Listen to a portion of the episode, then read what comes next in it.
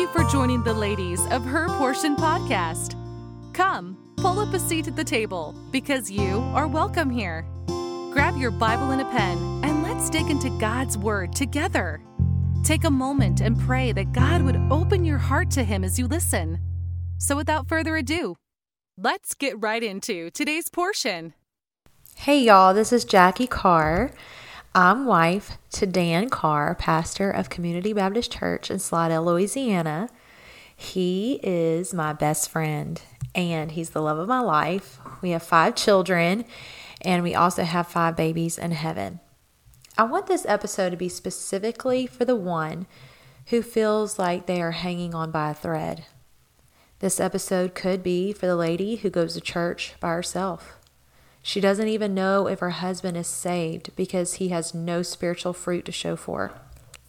This episode may be for the lady, like who I sat by on a soul winning bus many years ago, who knew her husband was in five extramarital affairs, but told him she forgave him and was going to love him anyway. This could be for the lady who watches her loved ones trapped in bonds to addiction. This episode isn't meant for giving any type of counsel, yet every situation is different, and there are many sensitive situations where it's wise to seek a counselor. But it is my intent that if you feel like you are in an uncontrollable situation, that you will feel encouraged. Because let me tell you, when you are in that dark and lonely place, God can be trusted. I want to bring you to Ruth chapter 1. And I'm going to read from uh, my Bible.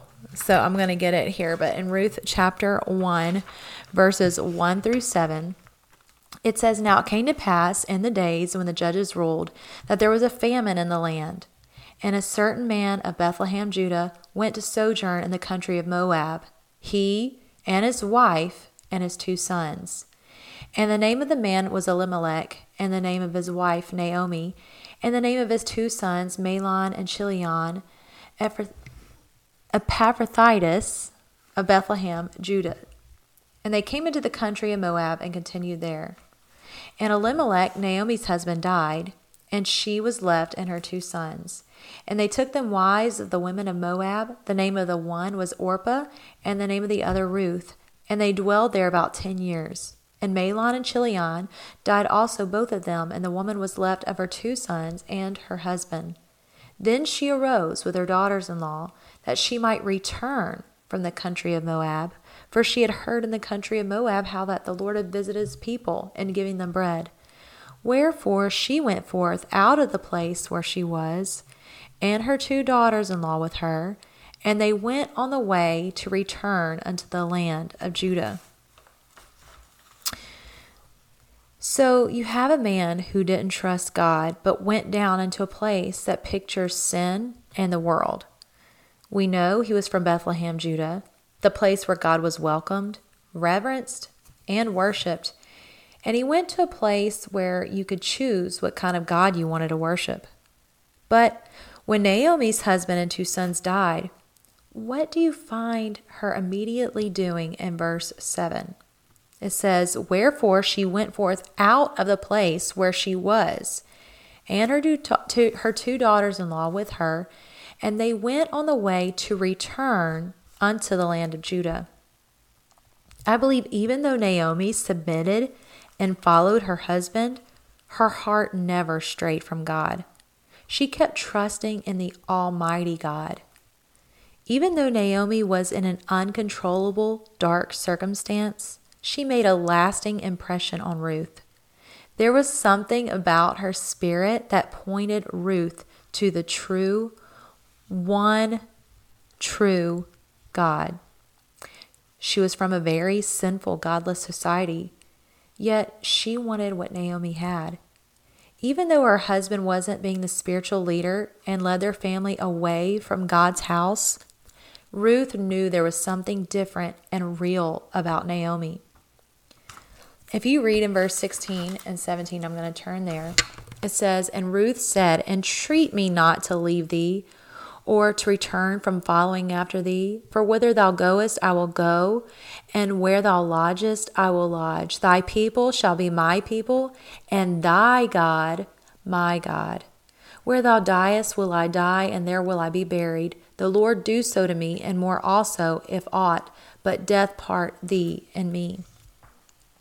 Naomi knew that being in God's house and around his people was satisfying. I heard a preacher reference this verse unlike I've never heard before. He said, in reading in verse 21, I went out full, and the Lord hath brought me home again. Yes, she felt empty when she returned, but she knew being in the place of the Lord at Bethlehem, Judah, was home. I want to share with you one of the sweetest truths that God gave me from this story years ago you find Naomi submitting and following her husband. And then, chapter 2 and verse 1. I love this. And Naomi had a kinsman of her husband's. You see how God blessed her even through her backslidden husband?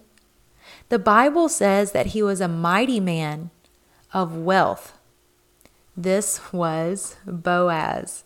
He was a mighty man of wealth. But not only that, we know that he was in the genealogy of Jesus Christ. How amazing. Are you following this?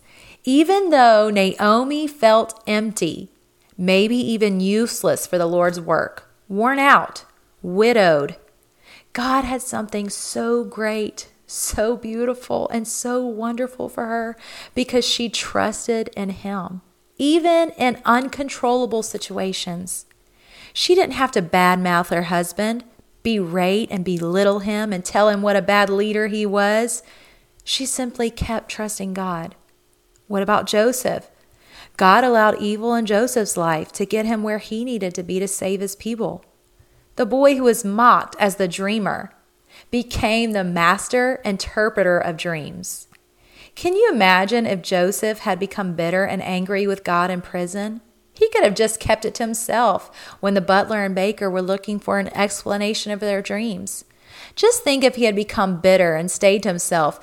Pharaoh would have never found out that he could interpret dreams. He would have died in prison.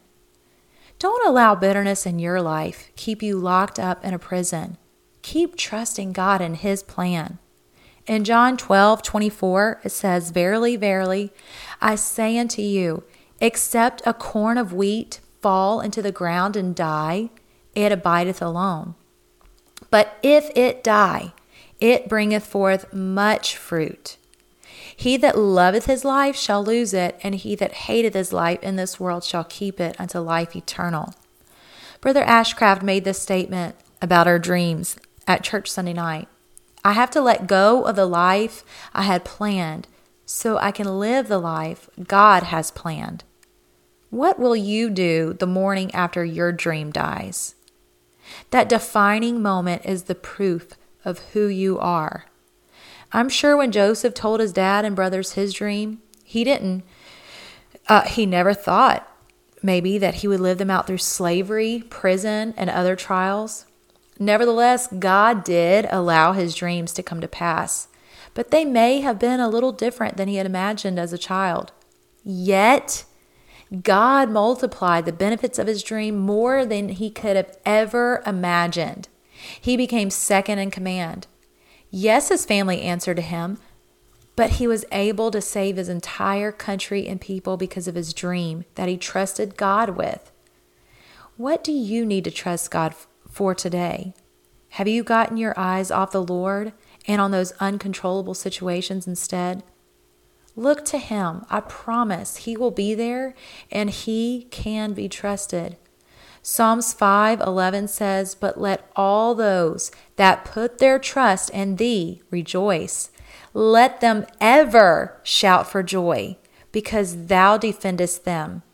Let them also that love thy name be joyful in thee. So I hope this episode encouraged your heart today if you're in one of those situations. I hope that you'll be encouraged and you'll remember this thought in God's word and that you'll trust Him no matter what. Please stay tuned to the next episode of Her Portion podcast. Thank you for joining us today on Her Portion. We hope you leave with plenty to ponder from God's Word. Encourage you to use today's topic to start your own study in the Scriptures. Until next time.